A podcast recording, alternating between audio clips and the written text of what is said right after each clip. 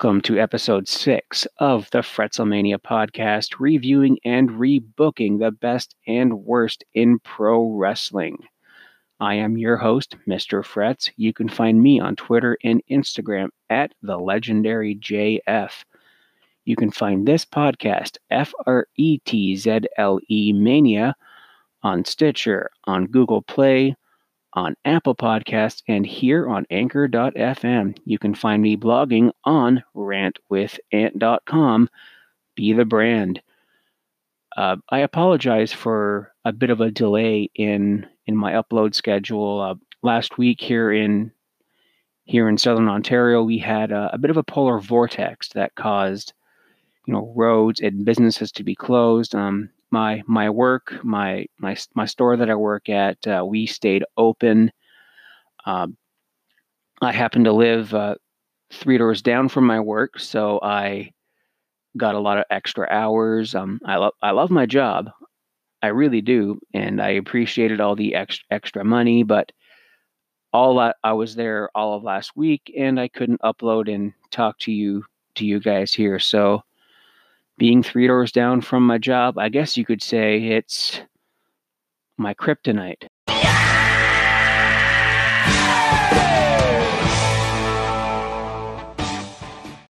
What I am talking about today is a new segment I like to call low key favorites.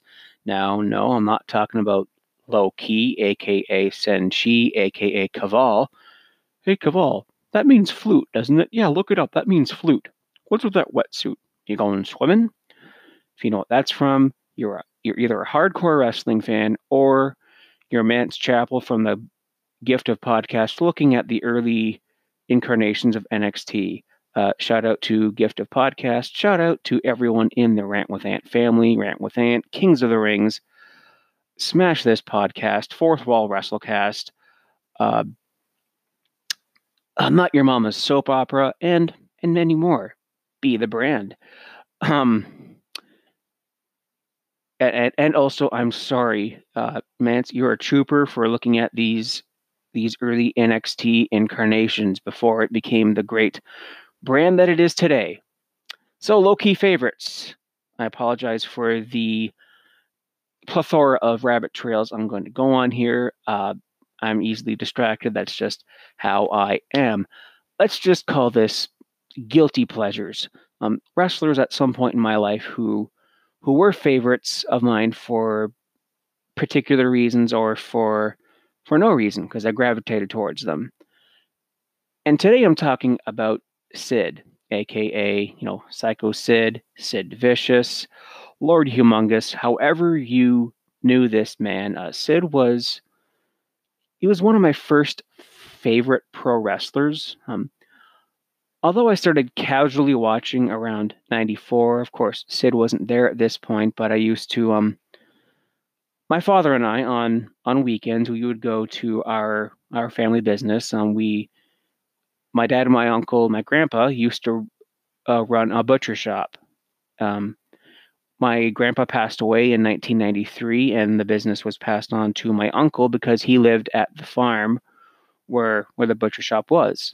So dad and I we would go down, you know, we'd we'd feed the pigs, we'd do some light chores, we would, I don't know, maybe bag some jerky or do some deliveries. Just it, it, it was a light day at at Fretz Butchers.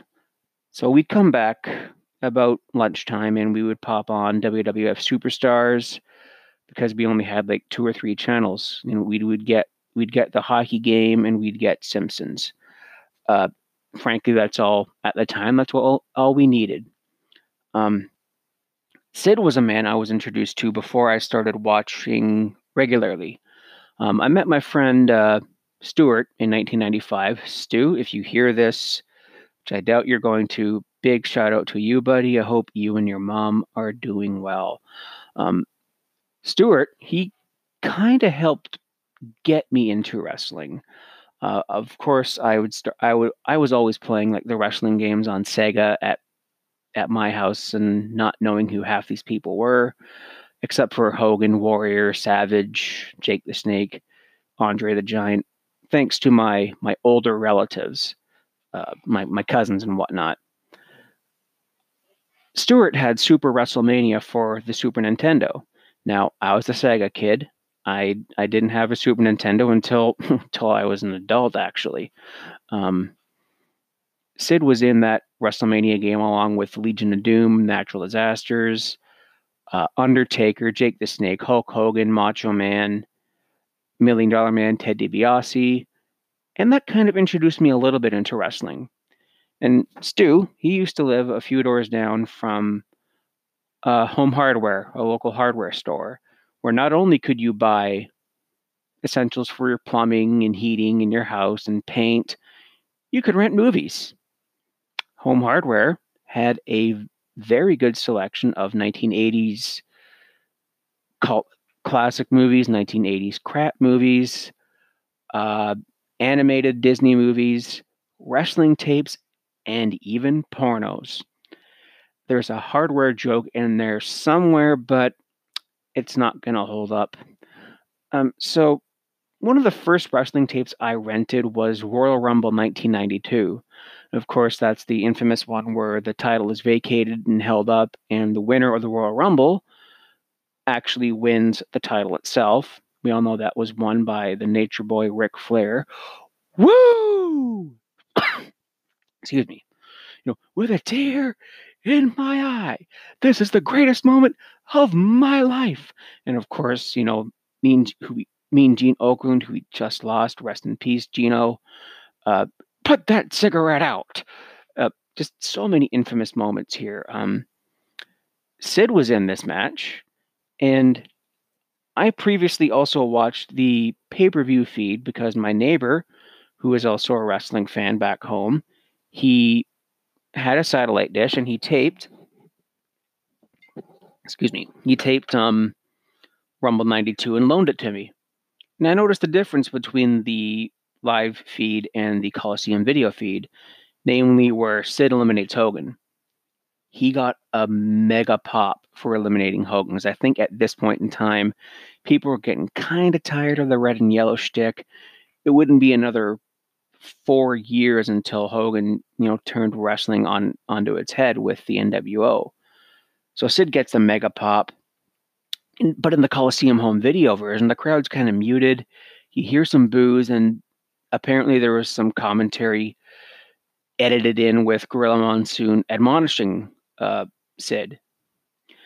And previously to that, Sid came into the WWF in you know summer of 1991 as a special guest referee in you know SummerSlam '91. It's like the match made in hell before the match made in heaven with you know the it had the wedding of Miss Elizabeth and Macho Man Randy Savage. Rest in peace, both of you.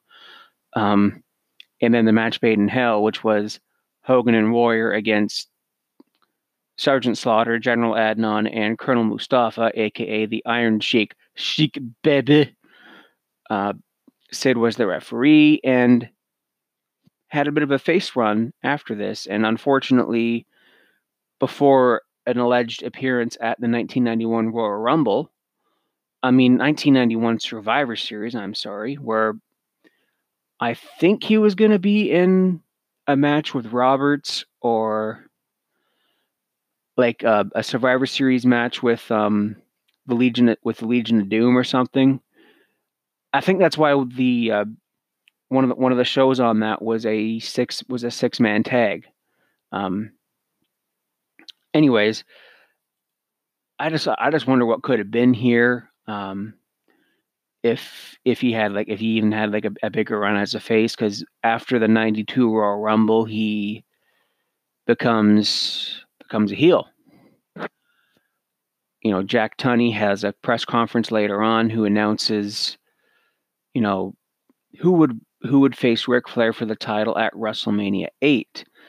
And even you know, Sid stands up thinking, "Yeah, I'm the second last man in the Rumble." Says Hogan. Hogan.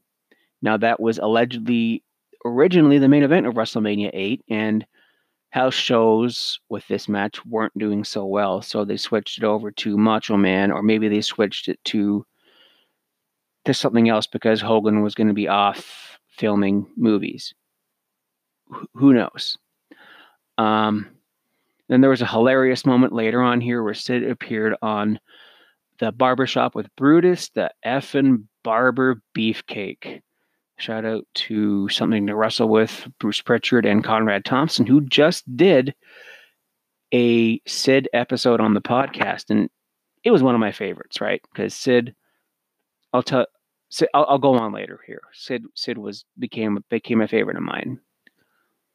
Uh, you know, Sid hires Harvey, his real life friend Harvey Wippleman, to be his manager, and then he goes on this killer streak where he would injure his his defeated opponents with several power bombs or putting him on a stretcher and just careening them down the thing, just being an absolute killer. And this is about where Gorilla Monsoon coined the term Psycho Sid you know, Bobby Heenan's like, you know, don't let him, don't let him hear you call that. Uh, you know, uh, it was just so cool. Uh, of course, he goes away after this to, to WCW for a little bit. Uh, fun fact: he was involved in the infamous ta- uh, not Taskmaster, Shockmaster segment. You know, of course, with Fred Ottman, aka Typhoon and Tugboat. Bursts through the wall with that glittering stormtrooper helmet. It pops off. Botchamania classic. Like, it's probably why Botchamania exists. Matthew, my God, man, I tip my hat off to you. Um, yeah, so after that, he comes back in 1995. Now, this is where I started casually watching it with Stuart. Uh, he was in the Million Dollar Corporation. He goes away, he gets hurt. And in 96, July 96, he makes a comeback. And this is when I'm watching Monday Night Raw regularly. You know, if I'm not able to stay up past nine o'clock, I tape it and watch it the next day, or I put it on replay. And anyone who's listening to this in Southern Ontario or Canada, if you remember the channel, the new VR, aka C- CKVR, which was at one point an affiliate with CBC. Big shout out to you because this is what this is what channel it used to be on before it went over to TSN and eventually Sportsnet, right? So whenever the new VR had it on, right before Duckman, who remembers that show? Like, like yeah, uh, Sid was back by July '96 in the six-man tag against Camp Cornette, replacing the Ultimate Warrior because he he quit. He went home. Uh, who knows why? The I don't want to speak ill of the dead, but Warrior was apparently tough to deal with at this point. He wasn't very well liked. Um, I'm I'm not going to go any further on this because you know Warrior he he had some some controversy. He had some issues, but rest in peace, anyways, man. Um, and then by SummerSlam, he was mega over, huge baby face. He wrestles and defeats the British Bulldog at SummerSlam 1996, and then he's on his way to uh, to main event status. He gets he gets rocket strapped here, and around this point in time, I my family got a cat, uh, a black cat, and I had the pleasure of naming him and I named him Sid. Sid wore black trunks. My cat was black. I get I was 12, shut up. um we had that cat for for many years. He was a I think he was he was my favorite my favorite cat. I mean, my favorite pet was my dog Fred, and those two, Sid and Fred, just they got along. They were two peas in the pod. Uh, they they both lived a long time, and it, it, it was it was fun. I tried to make him do the the fist bump, you know, wee wee wee, and you know, said fist bumps the crowd, but that would always result in me getting a scratch. I was not a smart child. Survivor Series 96 was a bit of a turning point, not only for uh, Sid, but for maybe the WWF, the wrestling business in general, uh, the New York crowd here at MSG was a little smarky, I thought. And this was one of the earliest, maybe other than King of the Ring 1995, that took place in Philly. EC Dub. Uh, this was the smarkiest crowd I've I this earliest smarky crowd I've heard. They were booing Shawn Michaels out of the building. They were rooting for Sid, even when Sid was abusing uh, the elderly Jose Lothario, Shawn Michaels' manager at the time. Uh, of course, you know, Jose jumps on the apron to admonish Sid because Sid has like a video camera in his hand. And what does Sid do? Just wallops the old guy with it. And I'm not going to lie, I marked out because I did not like Shawn Michaels at this point. I didn't know the uh, the inner workings of the business until uh, like way later, like more like 2002 when I joined uh, WrestlingGameZone.com uh, discussion forums, which are, if you remember those, that was like early cyber cyberbullying. Cyberbullying. I wasn't really targeted, but it's worse than the. It's about as bad as the comment section on YouTube. Um, if if anyone was ever on WGZ.com forums, let me know. It was a wasn't a bad time. So Sid, you know, he powerbombs Shawn Michaels, wins the title, gets an incredible ovation, and this is just to put to put the storyline for Shawn Michaels to win the title back from Sid in his hometown of San Antonio, Texas at the Royal Rumble 97, which he does. A video camera in that match also gets involved, but Sid gets a little bit of karma back and Shawn Michaels hits him with it, wins the title.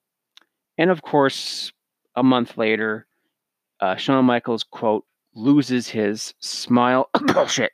Um, the final four, which was, you know, Bret Hart, Vader, Stone Cold, and The Undertaker, who were the final four in the Royal Rumble, have a four corners match. Bret Hart wins the next night on Raw. Sid wins the title back and that was a catalyst for um, for Bret Hart's heel turn. You know, Vince gets in the ring like, oh, I can understand Bret. Uh, you must be frustrated. You know, Stone Cold gets involved. Like, frustrated ain't the GD word for it. This is bullshit. Goes on a tirade, and he goes on his anti-American thing. And this is an unpopular Canadian opinion, but I hated Bret Hart when he did this, when he went on the anti American tirade. The TV was booing Bret, so I guess I have to, right? Um, you know, Sid drops the title to to Taker at Mania.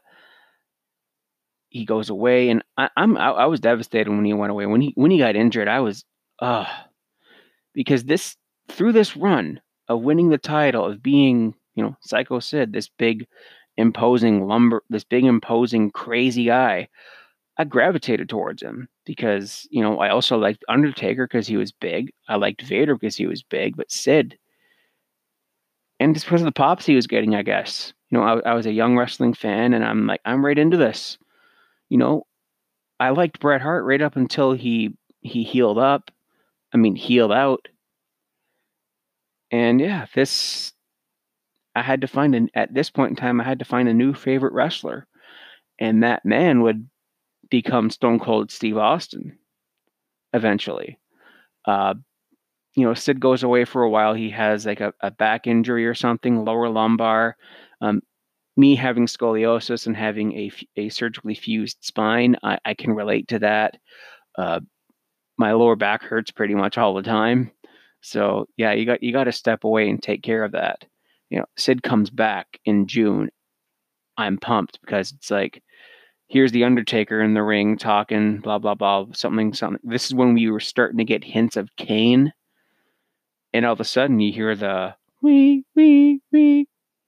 Hello, what's this? Sid comes back, challenges Taker for a rematch. I'm down. Okay, here we go. Loses in five minutes. Shit. Okay, what's next? Oh, Sid's targeting uh, Intercontinental Champion Owen Hart. I'm down for that. You know, he beats Owen in a non-title match. Um, Sid, along with the Legion of Doom, wrestle the Hart Foundation of Owen, Davey, and the Anvil in a six man tag at King of the Ring.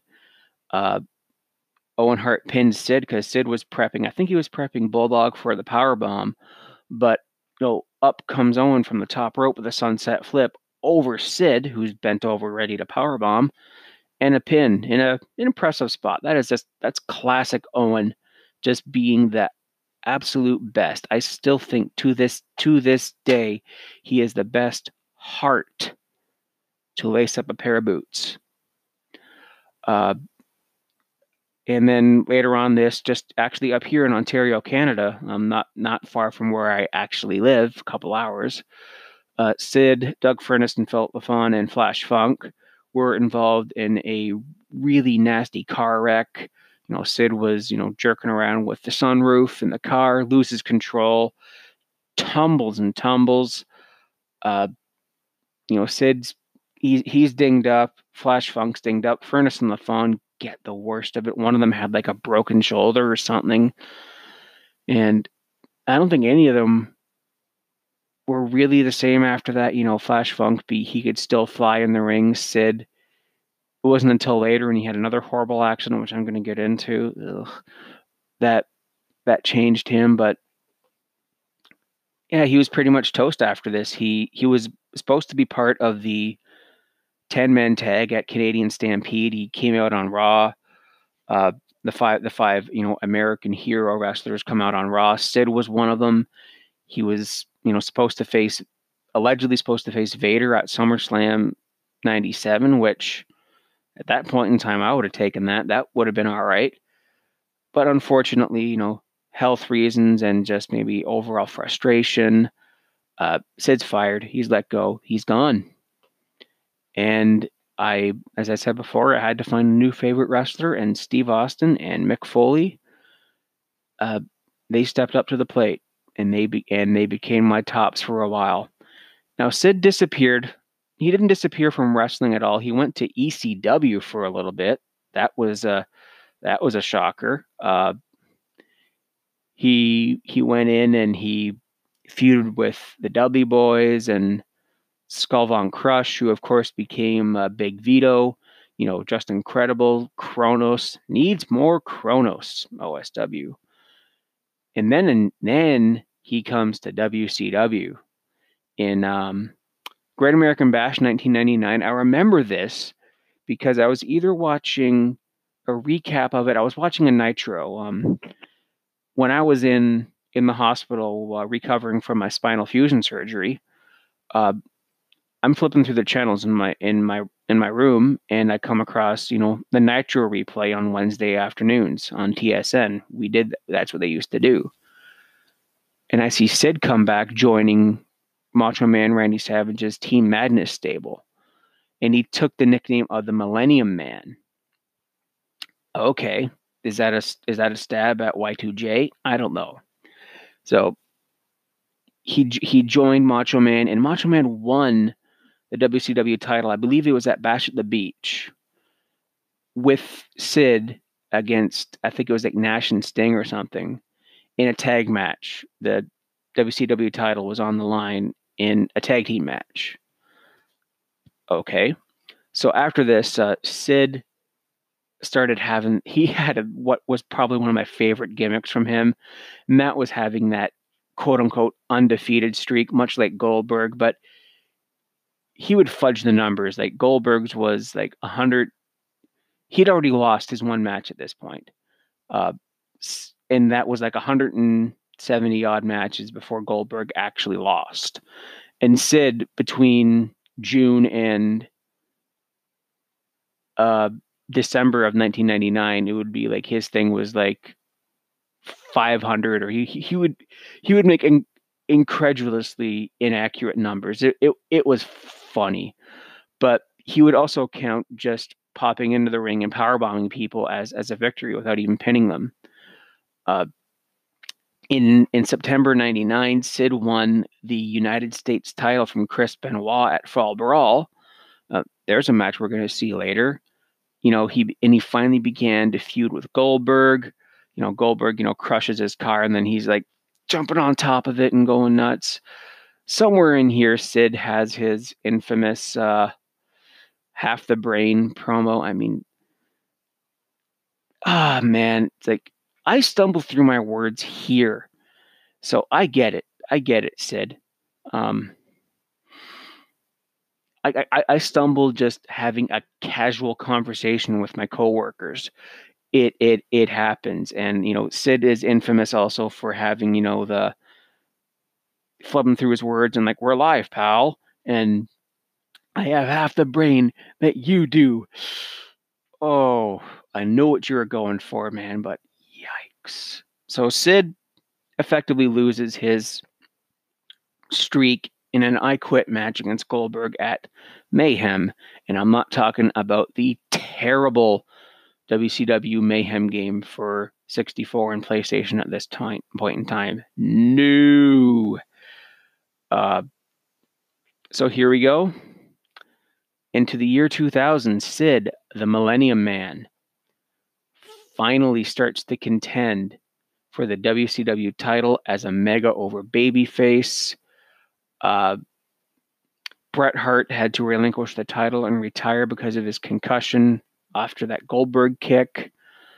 Uh, Sid lost the title to Chris Benoit on this night at Souled Out 2000, but the title was again vacated because the next night, the very next day, Sid left for the WWF along with Eddie Guerrero, Perry Saturn, and Dean Malenko to form the Radicals because I guess they were tired of whatever. So this title loss was explained as Sid's foot being under the rope as Benoit had the crossface on, so they had to make a controversial thing with it. You know, Sid was presented with a challenge by Commissioner Kevin Nash that if he could beat Ron and Don Harris, you know, the what is it, Eight Ball and Skull from the Disciples of Apocalypse, who were also the um, the Blu Brothers, who I thought were the Berserker and the Berserker's brother when I first saw them. You know, Sid finally at this point wins the WCW title on an episode of Thunder. I mean, this episode of Nitro. The title was vacated, you know, because you know, Sid pro- pinned the wrong Harris brother. And then again, Kevin Nash awards the title. Sid wins it back the same night. This is why WCW shit the bed. Yeah, it has more to do with the Time Warner merger, but what the hell? Um, and throughout the year, you know, Sid he has a he has a run throughout the year. Uh, matches against you know Steiner, Hogan, Jeff Jarrett, and he didn't play a really large role in the New Blood versus the Millionaires Club. He was just kept off of TV, and then he returned, you know, late in 2000 to contend against Scott Steiner, and then was um, placed in a four corners match at WCW Sin 2001, one of their last pay per views. And yeah, this match with uh, Jarrett, Road Warrior Animal, and um, Steiner. Yeah, this is that match. This is that GIF. This is that injury. You know, Sid steps off the top rope for a big boot, comes down and tears his leg like in a disgusting angle, breaking his tibia and his fibia, completely fracturing the leg. His in ring career is essentially over. Um, that was one of the most grotesque injuries. You know, of course, that ends up on sites like, you know, Gore Gallery and E Bombs World and whatnot during this time. And thought that was it. But Sid come back for you know being the commissioner of the WWA World Wrestling All Stars. Uh, something I will not speak of because it was just incredibly awful. Listen, listen to um, the Attitude Era podcast's coverage of this. It's funny. Uh, he had Sid eventually had some more matches in various indie promotions throughout the states.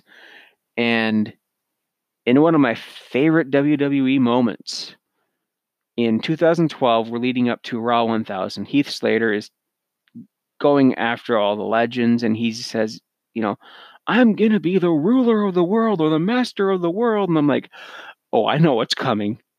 Wee, wee, wee, wee. Sid pops out, squashes Slater. Then he comes out on the actual 1000th episode of Raw where Lita pinned Slater. Uh, ah, man. And Sid, you know, he wrestled his last match of his career in 2017 in, in Ottawa, Ontario, Canada uh, defeating, defeating a guy named Paul Rosenberg. I'm just reading this off of his Wikipedia page. Um, you know, Sid, of course, he also appeared in that infamously bad wrestling movie with David Arquette, Ready to Rumble.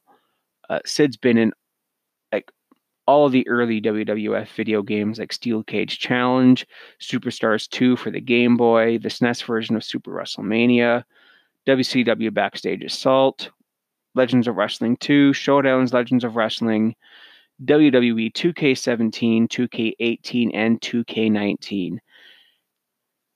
Now, Sid, if I have to pit my favorite Sid moment,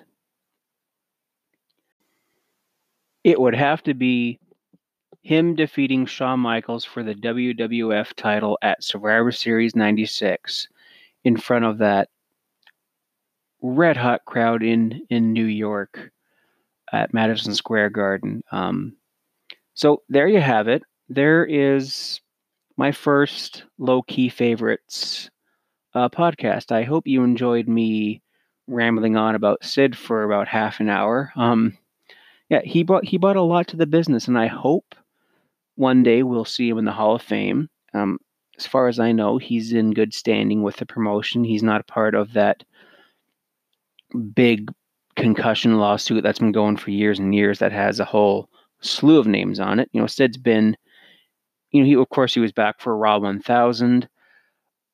I believe he'll be in there maybe in the next uh, five to ten years. So, thank you for listening.